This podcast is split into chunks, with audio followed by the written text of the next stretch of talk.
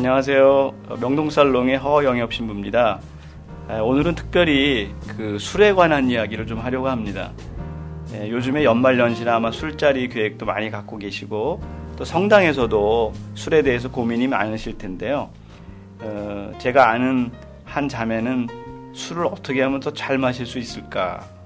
마시고도 다른 사람이 좀 못 알아차리게 그렇게 마시면 얼마나 좋을까? 뭐 이렇게 생각하는 그 자매가 한 분 있습니다. 그래서 이번에 초대 손님으로 모셨고요. 그 다음에 또 한 분은 술에 관해서 좀 전문적인 이야기를 할 그 전문가 한 분을 모셨습니다. 자, 천주교 신자의 술술술 그 오해와 고민, 실상과 해답을 함께 풀어 나가시죠. 어유 두 분이 함께 오시네요. 예, 안녕하세요. 예, 안녕하세요. 네. 예, 오늘은 우리 명동살롱 음주 특집입니다. 그래서 오늘 특별히 강남에 사시는 글라라 자매를 모셨고요. 자, 청취자 여러분께 인사 한번 하시죠. 안녕하세요. 저는 술 잘 마시고 더 많이 마시는 게 소원인 서울대교구의 글라라예요. 신부님 초대로 이 자리에 나왔고요. 신변 보장 해주신다 그래서 헬륨 먹었어요. 아니 이거 지금 술 드시고 오신 것 같은데. 아니에요. 헬륨이에요. 어 이거 좀 오늘 방송이 굉장히 험난하겠습니다. 자 그러면 이번에는 예, 자매님을 위해서 특별히 알코올 전문가를 모셨습니다. 서울대교구 가톨릭 알코올 사목센터 중독학 교수, 서울대교구 영성심리교육원 중독학 교수로 계시는 예, 엄 스테파노 선생님 모셨습니다. 예, 안녕하세요. 엄태진 스테파노입니다. 네, 바쁘신데 이 두 분이 이 자리에 나오셨는데 네, 너무 감사드립니다. 또 용기 있게 나와주신 글라라 자매 정말 감사. 근데 한 잔 하신 것 같은데 낮에부터 이렇게 마셔도 됩니까? 원래 낮술은 부모도 못 알아본다고 하는데 약간 했어요. 자, 그럼 두 분 어떤 차를 좀 드시겠습니까? 저는 그냥 물 마실게요. 아, 저도 물 주세요. 예. 뭐 차 안 드시고 물로 드시겠다는 거군요. 예, 네, 알겠습니다. 예. 클라라 자매가 말씀하시는데 술을 잘 마시는 게 소원이다. 왜 도대체 술을 잘 마시고 싶은 건가요? 아, 아. 신문 보장이 된다 그래서 나온 거니까 이걸 좀 마실게요. 아, 사실요. 술을 마시면서 사람이 더 친해지고 그리고 정말 깊은 이야기까지 나눌 수 있잖아요. 쓸데없는 얘기 많이 안 하나요? 아, 약간이죠. 아무래도 성당에서 같이 기도를 하고요. 회합도 하지만 음. 거기에서 다 나오지 못하는 이야기들이 분명히 있거든요. 음. 그리고 저희 사실 더 제가 후배고 더 어렸을 때는 혼자가 너무 당연했어요. 선배들하고 함께 가는 게. 거기 네. 가서 사실 좀 예, 그렇죠. 좀 먹은 것도 확인해주고, 음. 그리고 잠깐 다리도 풀려봐야, 또그 음. 다음에 만났을 때 재밌는 추억도 되고, 음. 또 네가 옛날에 그랬지 이러면서 또 이렇게 친분 관계도 쌓이고요. 그런데 그렇게 어차피 마실 술 제대로 잘 마시면 더 좋잖아요. 책 잡히지 않고 좀 더 잘, 많이, 그리고 재미있게 마시고 싶어요. 아, 지금 제가 들어봤을 땐 글라라 자매님이 술에 대해서 굉장히 좋은 생각을 가지고 접근하고 계신데 저희 전문가가 봤을 땐 그건 굉장히 위험한 사고입니다. 왜냐하면 알코올에 대해서 좋은 생각만 가지고 있게 되면 알코올로 인해서 문제가 생겼을 때 그 문제에 대한 심각성을 쉽게 깨닫지 못하게 되죠. 아주 쉬운 얘기로 알코올에 대해서 좋은 생각을 가지고 접근하게 되면 좀 더 많은 양의 알코올을 원하고 그다음에 알코올만을 원하고 그렇게 되는 과정을 겪게 되는데 이게 중독화되는 과정의 초기 증상이죠. 질문이 있어요. 예전에는 술을 마시면 얼굴이 빨개졌거든요. 근데 요즘에는 마시다 보면 다시 하얗게 돌아와요. 괜찮거든요. 그럼 저는 이제 술을 잘 마시는 거죠? 아, 그거는 어, 글라라 자매님이 술을 잘 마시게 된 거, 그게 뭐, 뭐, 글라라 자매님이 체력이 좋아서 이렇게 잘 마시게 된 게 아니고, 간에서, 간에서 저희 알코올을 분해하는 효소가, 어, 처음에는 알코올 탈수요소, 그 다음에 아세트알디드 탈수요소라는 게 나오는데, 이 두 개만 가지고, 어, 알코올을 해독하려면, 어, 3시간에, 3시간에 알코올 약 7g, 7g이라는 건 소주 한 잔, 맥주 한 잔 반 정도거든요. 근데 이 이상의 용량이 들어오게 되면 저희 뇌에서는 이 두 가지 효소를 가지고 음, 해독을 할 수 없기 때문에 MEOS라는 보요소를 내보내게 돼요. 근데 이 MEOS 보요소라는 건 알코올에 대해서 관여하는 효소가 아니고 약물에 대해서 관여하는 효소예요. 이 MEOS 보요소가 나오게 되면 급진적으로 알코올을 빨리 분해시키게 돼요. 그렇게 되면 예전에 난 술 한 잔 먹고 얼굴이 빨개졌는데 지금은 술 한 병을 먹어도 얼굴이 빨개지지 않는다. 에미올세란 보효소가 나와서 이렇게 만드는 거예요. 그게 아주 쉬운 얘기로 내성이 생긴다 그래요. 아, 그럼 제가 잘 마셔지는 게 아닌 거예요? 알코올을 잘 마셔지는 게 아니고 알코올에 관한 그 효소, 보효소까지 나와서 어, 해독을 하기 때문에 그 해독 시간이 빨라지는 거예요. 그렇게 되면 이 쓸데없는 효소가 나와서 움직이게 되면 간은 무리를 받게 돼요. 간의 아. 표피 조직이 아주 얇아지는 상황이 생겨요. 그 다음에 음, 이렇게 마심에도 불구하고 알코올을 계속해서 섭취를 하게 되면 이 알코올을 해독하지 못한 간은 쉴 수가 없기 때문에 쉴 수가 없기 때문에 어, 몸에 있는 지방을 끌어오기 시작을 해요. 이게 쉽게 얘기해서 지방간이 되는 거예요. 그리고 홍조증에 관해서 잠깐 말씀을 드리겠는데 얼굴 어, 사람마다 다 다르게 알코올 분해 요소를 갖고 태어나요. 근데 한 잔만 마셔도 얼굴이 빨개지는 이런 분들은 알코올에 대한 효소를 선천적으로 덜 가지고 태어나신 분이에요. 이런 분들을 가지고 홍조증이 계시다고 얘기를 해요. 근데 우리나라 술 드시는 분들 거의 모든 분들이 술 드시고 얼굴이 빨개지면 아, 너 얼굴 빨개지니까 보기 좋다. 한 잔 더 먹어라. 어, 그럼요. 그렇죠. 얼굴이 좀 붉으스름해져야. 예, 마시는 맛이 난다, 네, 이거지. 볼터치 효과도 나고. 예, 예. 대부분이 그렇게 얘기를 하죠. 하지만 몸의 신체적인 증후군에서는 나는 이미 힘들고 있다라는 걸 몸이 말해주고 있는 겁니다. 그럼에도 불구하고 알코올을 계속 섭취할 경우엔 네. 산소가 모자라서 얼굴이 하얘지게 되죠. 음. 얼굴이 하얘지고 입술이 파래지고 이건 혈액 속에 산소가 모자르기 때문에 반드시 금주를 해야 되는 음. 상황이 닥- 닥치게 되는 거죠. 이런 분들은 술을 안 드시면 더 좋겠죠? 아, 그러고요, 선생님. 또 그런 것도 있어요. 막걸리를 마시면 다음날 머리가 진짜 아프거든요. 예. 근데 양주는 또 괜찮단 말이에요. 비싼 게 좋은 건 것 같아요. 이건 왜 그래요? 그게 막걸리 같은 이 발효주에는 어 술에는 여러 가지 컨지너가 들어가는데 컨지너라는 건 여러 가지 협작물들이 들어가는데 그 협작물 중에서 푸젤류라는 게 있어요. 그 푸젤류가 발효주에는 함량이 굉장히 많아요. 그 함량이 많기 때문에 어 푸젤류가 특히 관여하는 것은 어 뇌의 혈관을 확장하고 수축하는 과정을 겪게 돼요.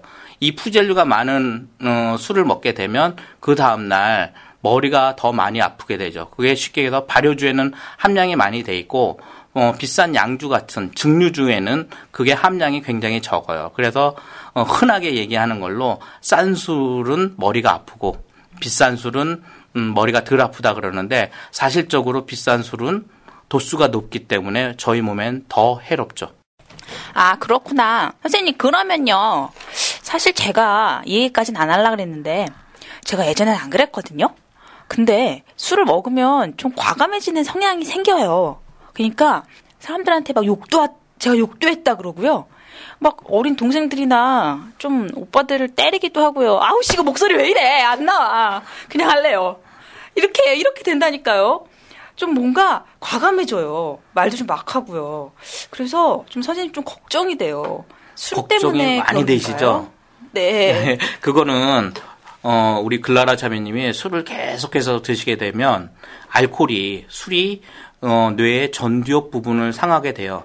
그 전두엽 부분에서 하는 일은 분노, 흥분, 억제 호르몬을 내보내요. 분노, 흥분, 억제 호르몬을 내보내게 되는데 이 분노, 흥분, 억제 호르몬을 알코올이 들어간 뇌는 아주 적은 양을 내보내고 나중에는 정말 내보내지도 않게 돼요. 그렇게 되면 평상시 때보다 흥분을 훨씬 더 많이 하고 평상시 때는 별거 아닌 농담에도 아무렇지도 않게 웃어 넘어갈 수 있는 사람이지만 어 알코올을 드시고 나서는 그런 농담에조차도 흥분하시고 분노하게 되고 그렇게 되면 또 싸우시게 되고 이런 현상이 자꾸 일어나게 되죠. 이런 현상이 있음에도 불구하고 계속적으로 알코올을 드시게 되면 전두엽에 문제가 생겨서 전두엽 스스로 좀 축소가 되기 시작을 해요. 그렇게 되면 아주 안 좋은 결과로 처리가 되죠. 그러니까 술 먹고 예를 들어서 뭐 술을 먹으면 저 사람은 참 뭐 이상해진다라고 하는 것은 사실은 그 사람의 뭐 성격이나 이런 거라기보다는 술 때문에 오는 그런 어떤 그렇죠. 병리적 현상이네요. 그렇죠. 예. 우리나라 사람들이 대부분 술에 대해서 굉장히 관대하기 때문에 관대하기 때문에 어 그걸 웃어 웃으면서 넘기고 저분은 술을 안 드셨을 땐 괜찮다 이렇게 음. 넘기지만 사실은 그분은 알코올로 인해서 술로 인해서 병 들어가고 있다라고 생각을 하시면 되는 거죠. 그러니까 술을 드시는 것을 어 그러니까 일반적으로 우리가 그냥 생각할 때 아주 많이 드시니까 저렇다라기보다는 조금 더 좀 냉정하게 술을 많이 들고 이렇게 또 자주 들게 되면 어떤 그 알코올 중독이라고 하는 그런 어떤 병적인 현상으로 간다. 그렇게 생각해도 예, 되나요? 예, 예. 음. 술을 자꾸 드시고 그다음에 많이 드시고 이런 거는 중독화되는 현상 중에 하나인 것입니다. 아, 선생님, 그리고요. 제가 또 걱정이 되는 부분 중에 하나가 필름이 끊긴다는 거예요. 이게 분명히 저는 친구들하고 술을 먹고 재밌게 놀다가 안녕 했는데 제가 자리에 누워 있더라고요. 이부자리에. 네? 이거 어떡해요? 아, 글로리아 자매님 술 드시고 집엔 잘 찾아가시죠? 정확하게 갑니다. 아, 기가 예. 막히죠. 아직까지는 괜찮으신데 술을 드시고 필름이 끊긴다는 건 의학적인 용어로 블랙아웃 현상이 되는 건데요. 어, 술을 드시고 예를 들어서 아파트 단지까지 가서 단지 앞부터 시작을 해서 집에 들어오는 현관문까지가 기억이 없어요. 요게 이제 필름이 끊긴다고들 얘기를 하시는 건데 회서 본능 때문에 누구든지 집에 잘 찾아가요. 근데 이 현상이 있음에도 불구하고 알코올을 계속해서 드시게 되면 알코올이 무슨 현상을 일으키냐면 이제는 술을 드심과 동시에 기억을 날리기 시작합니다. 그리고 집에 오는 와서 어 거기까지 기억이 날라가죠. 아침에 일어나 보면 내가 어떻게 집에 왔는지, 택시 안에서 무슨 일을 했는지 그런 기억이 하나도 없게 되죠. 그렇죠. 그럼에도 불구하고 알코올을 계속해서 드시게 되면 어, 단기 기억 상실증이라는 게 와요. 그게 블랙아웃 현상이 계속되는 건데 어, 단기 기억 상실증은 아주 쉬운 증상으로 어, 건망증하고 증상이 아주 비슷해요. 최근에 하루 이틀 전에 어, 기억이 날아가는 겁니다. 아주 쉬운 얘기로 아침에 출근할 때 열쇠를 주머니에 넣는데 그 열쇠를 못 찾아서 헤맨다던가 이런 건망증 증상하고 너무 가까워요. 그게 알코올의 영향도 있는 거군요. 그게 반 그게 아 이제 술을 많이 드시고 생긴 거라 그러면 그게 콜샤코프 증후군이라 그래서 단기 기억 상실증이에요. 이럼에도 불구하고 알코올을 계속해서 드신다 그러면 예전 기억까지 날리죠. 그렇게 되면 집을 못 찾아오고 어느 순간 와이프 보고 넌 누구냐라는 현상이 일어나게 되죠. 이게 쉽게 해서 알코올성 치매로 가는 증상입니다. 짧은 이- 시간이지만 중요한 이야기를 많이 하는 것 같습니다. 특히 이제 가톨릭 같은 경우에 저희 천주교는 아무래도 개신교보다 술을 좀 많이 허용하는 그런 분위기고 청년들도 모이게 되면 어 이게 술을 이렇게 마다하지 않고 마시게 되는 그런 것 때문에 본당에서도 이제 가끔 문제가 생기기도 하고 이제 그러기도 하는데요. 엄 선생님은 이제 신자들 중에도 이제 술 때문에 뭐 이렇게 문제가 있는 분들도 아마 상담을 해보셨을 것 같고 또 혹은 이걸로 굉장히 그 사회적으로 힘들어하는 그런 사람들도 많이 봤을 텐데 아 그렇죠. 예 그런 분이 혹시 이렇게 생각나시는 분이 있나요? 아, 제가 아시는 분 중에 대학교 총장님이 계세요. 예, 처음에는, 어, 어떻게 보면, 어, 전혀 중독이 아니셨죠. 음. 예, 근데 술을 드시다 드시다 조금 많이 드시더라고요. 근데 그게 뭐, 제가 본 것만 해도 거기에 한 1년 정도 지나니까, 어, 처음에는 총장님이시잖아요. 그러니까 뭐 장관님들하고 아주 사회적으로 높으신 분들하고 이렇게 술을 드시는데 그분들 사이에서 이제 술로 문제가 생기니까 이제 못 끼게 됐죠. 예. 저한테 상담 오신 그 총장님은 이 진행 과정이 2년 정도 되신 거예요. 그분들하고 술을 안 먹게 되다 보니까 이제 그분들보다 조금 낮은 뭐 저희 교수들이나 그다음에 학생들하고 이렇게 술을 먹게 됐죠. 네. 예, 근데 어 저희가 봐도 이렇게 너무나 많은 문제를 일으키세요. 막 어떤 문제를 일으킵니까? 그러니까 쉽게 얘기해서 술을 드시고 나서 뭐 학생들을 이렇게 잠깐 때립니까? 때리 예 때린시든다던가 아니면 욕 욕설 욕설을 하신다던가 이런 식의 예 규범에서 어긋나는 예 그런 행동을 하시고 그다음에 저희 교수들한테도 이제 뭐 이렇게 말도 안 되는 소리로 어 이렇게 그러니까 억지를 치고. 억지를 부리시고 그다음에 뭐 그런 식으로 하시니까 이제 저희들도 이제 술을 안 먹게 됐죠. 네. 예. 그러다 보니 피하게 되죠, 자꾸 그런 그렇죠. 분들을 예, 만나게 되면. 음. 아주 쉬운 얘기로 피하게 되죠. 그렇게 되다 보니까 이제 총장님이 이제 그보다 조금 더 이렇게 낮으신 뭐 이제 조교들이랑 먹습니까? 아니요 이제 조교들보다도 거리에 청소하시는 아저씨들하고 음. 이렇게 드시고 그다음에 그 아저씨들조차도 이제 자꾸 피하게 피하게 되죠. 되고 그러니까 이제 또 노숙자분들하고 음. 술을 드시고 나중에 노숙자분들하고도 이제 예 노숙자분들도 이제 술 먹고 서로 싸우게 되니까 음. 싸우게 되니까 이 총장님은 혼자서 혼자서 술을 드시고 그러시다가 이제 수, 그 술을 파는 가게 음. 주인 아저씨랑 싸워서 결국엔 이제 문제가 되는 거죠. 문제가 돼서 네. 법 집행을 받으시고 음. 예 이렇게 되다 보면 이 총장님은 가족을 돌볼 시간이 없죠. 음. 가족을 돌볼 시간이 없다 보니까 그 사모님이나 이제 자식들조차도 음. 이제 안 보게 되고 이게 이제 중독화 과정에서 고립화되는 과정이거든요. 음. 그러니까 그렇게 높으신 분이라도 안 좋은 생활 습관이잖아요. 이게 알코올을 접하는 게. 네. 예, 이 안 좋은 생활 습관을 계속 지속적으로 하다 보면 그 사람의 그 사람의 지위 고하를 막론하고 나락으로 치닫게 되는 게 알코올 중독이라 그러는 거죠. 아, 선생님, 이거는 제 얘기는 아니고요. 제가 아는 사람 얘기인데요. 저 아는 언니가 얼마 결혼을 했어요. 그래서 남편하고 잘 지내고 있는데요. 이 남편이 술을 그렇게 많이 먹는다고 하소연을 하더라고요. 그런데 그 언니도 요즘에 약간 쉽게 쉽 화를 내고 약간 횡설수설하고 좀 그래요. 어, 글라라 자매님이 지금 말씀하신 건 알코올 중독에 대해서 잘 모르셨기 때문에 그런 말씀을 하신 거고요. 알코올 중독은 일- 음, 다시 얘기를 하면 가족의 질병이라고도 얘기를 해요. 알코올 중독은 가족의 질병이다. 왜냐하면 어, 알코올을 많이 드시고 와서 원래 평상시에 참 얌전했던 남편인데 술을 계속해서 드심으로 인해서 어느 날 갑자기 와이프한테 소리를 지르고 그 다음에 어떤 폭력적인 행, 행위도 하시고 이렇게 변하게 되죠. 그러면 어, 이 아내는 그거를 술 아, 아내분이 술을 하나도 안 드셔도 그걸 매번 반복적으로 학습을 하기 때문에 아내분도 참 어, 얌전하고 이러신 분이었는데 어느 날 갑자기 갑자기 아이, 아이들한테 어, 폭언을 하고 그 다음에 남편이 술 드시고 했던 행동을 그대로 전하게 되죠. 이렇게 되면 이 아이는 또 학교 가서 그거를 그대로 엄마한테 학습을 해서 다시 어, 친구들한테 또 그런 행동을 하게 되죠. 그렇게 되면 남편도 사회에서 고립이 되지만 아내분도 사회에서 고립이 되고 그 다음에 아이들도 사회에서 고립이 되고 그래서 중독을 치료할 때는 항상 가족 상담이란 걸 해요. 왜냐하면 알코올 중독자 이 한 분으로 인해서 그 가족이 전체적으로 심리적으로 심리적으로 상처를 받고 그거에 대해서 치유를 받아야 되기 때문에 집단 상담이란 걸 꼭 해요. 그렇기 때문에 알코올 중독은 가족의 질병이다라고 얘기를 하죠. 예, 오늘 뭐 짧은 시간이지만 예, 술에 관한 예, 여러 가지 이야기들을 좀 나눠봤습니다. 성경에도 보면 술에 대한 이야기가 많이 나옵니다. 예, 특히 우리가 잘 알고 있는 노아에 대한 이야기, 창세기 9장 20절에서 29절의 말씀을 보면 예, 노아가 왜 그 성인이었지만 술 때문에 타락하게 되었나 하는 그런 이야기가 나옵니다.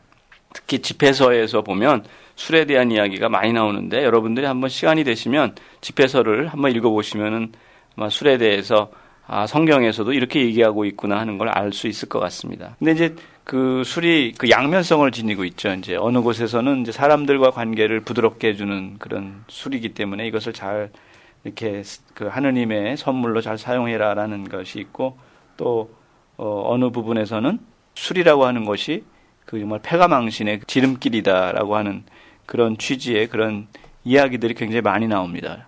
그러니까 술은 양면성을 지니고 있다. 술 자체로는 어떻게 보면 그게 좋다 나쁘다를 떠나서 중간적인 중간 가치를 가지고 있지만 이걸 너무 많이 마시고 또 이걸 또 잘못 사용하게 되면 나쁘게 사용되는 그런 것이다라는 그런 의미겠죠. 그렇죠. 예. 그게 이제 옛날 말에 의하면 술은 신이 주신 선물이자 독이라고 그랬죠. 네. 예. 저희가 그 선물을 아주 절제하면서 절제하면서 할 수 있다 그러면 그거는 굉장히 좋은 거지만 그거를 오용하고 남용하고 하다 보면 그게 독에 도구로 인해서 아주 나쁜 구렁텅이로 빠지게 되는 거죠. 네. 야, 이제 그 시간을 마치면서 특별히 한마디씩 좀 이렇게 해주시면 좋겠습니다. 아, 중독화된 상태에서는 사실은 어, 어떻게 재활이라는 걸 통해서 저희가 치료를 받고 해야 되지만 이 중독, 알코올 중독에 빠지지 않는 것이 가장 중요합니다. 예방이 제일 좋은 거예요. 그러니까 여러분들도 연말 연시에 어, 술자리 물론 우리나라 문화 자체가 술 어, 연말 연시에 술한 잔을 하고 그래야 되지만 그거를 뭐 송년회 이런 거 할 땐 굳이 술이 필요하진 않거든요. 여태까지 규범화된 사회 규범이 술을 마시는 마셨기 때문에 나도 마신다 이런 사람들이 많거든요. 사실은 음료수 가지고 그 다음에 마시면서 서로 옛날 얘기를 하고 다가오는 새해에는 이렇게 이렇게 하자. 각오를 다지는 게 더 좋은 거죠. 우리나라 술 문화도 좀 바뀌었으면 좋겠습니다. 네, 지금 저는 사실 오늘 재미있게 얘기를 하려고 왔는데요. 사실 예, 얘기를 들으니까 너무 슬프고요. 그리고 선생님이 말씀하시는 게 말씀하셨던 중독, 증후군 이런 말들을 들으니까 더 잘 마시고 더 많이 마시고 싶다는 소원을 제가 아까 말씀드렸는데 오늘 이 시간 통해서 조금 다시 생각해 봐야 될 것 같고요. 아, 그러면 효과가 있네요. 조금 덜 마시고 또 이런 이야기들을 친구들하고 좀 나눠 봐야 될 것 같아요. 아, 그렇죠. 네, 그래서 좋은 시간이었고요. 못 마시는 게 무능력하다는 생각은 저부터도 좀 버려야 될 것 같아요. 그럼요. 네. 예, 오늘 뭐 짧은 시간이지만 예, 술에 관한 여러 가지 이야기들 같이 나눠봤습니다. 오늘 이렇게 바쁘신 시간 내주신 두 분에게 진심으로 감사드립니다. 감사합니다. 감사합니다. 여러분들 예, 연말 연시 잘 보내시고 또 좋은 그런 한 해 맞이하시기를 부탁드립니다. 감사합니다.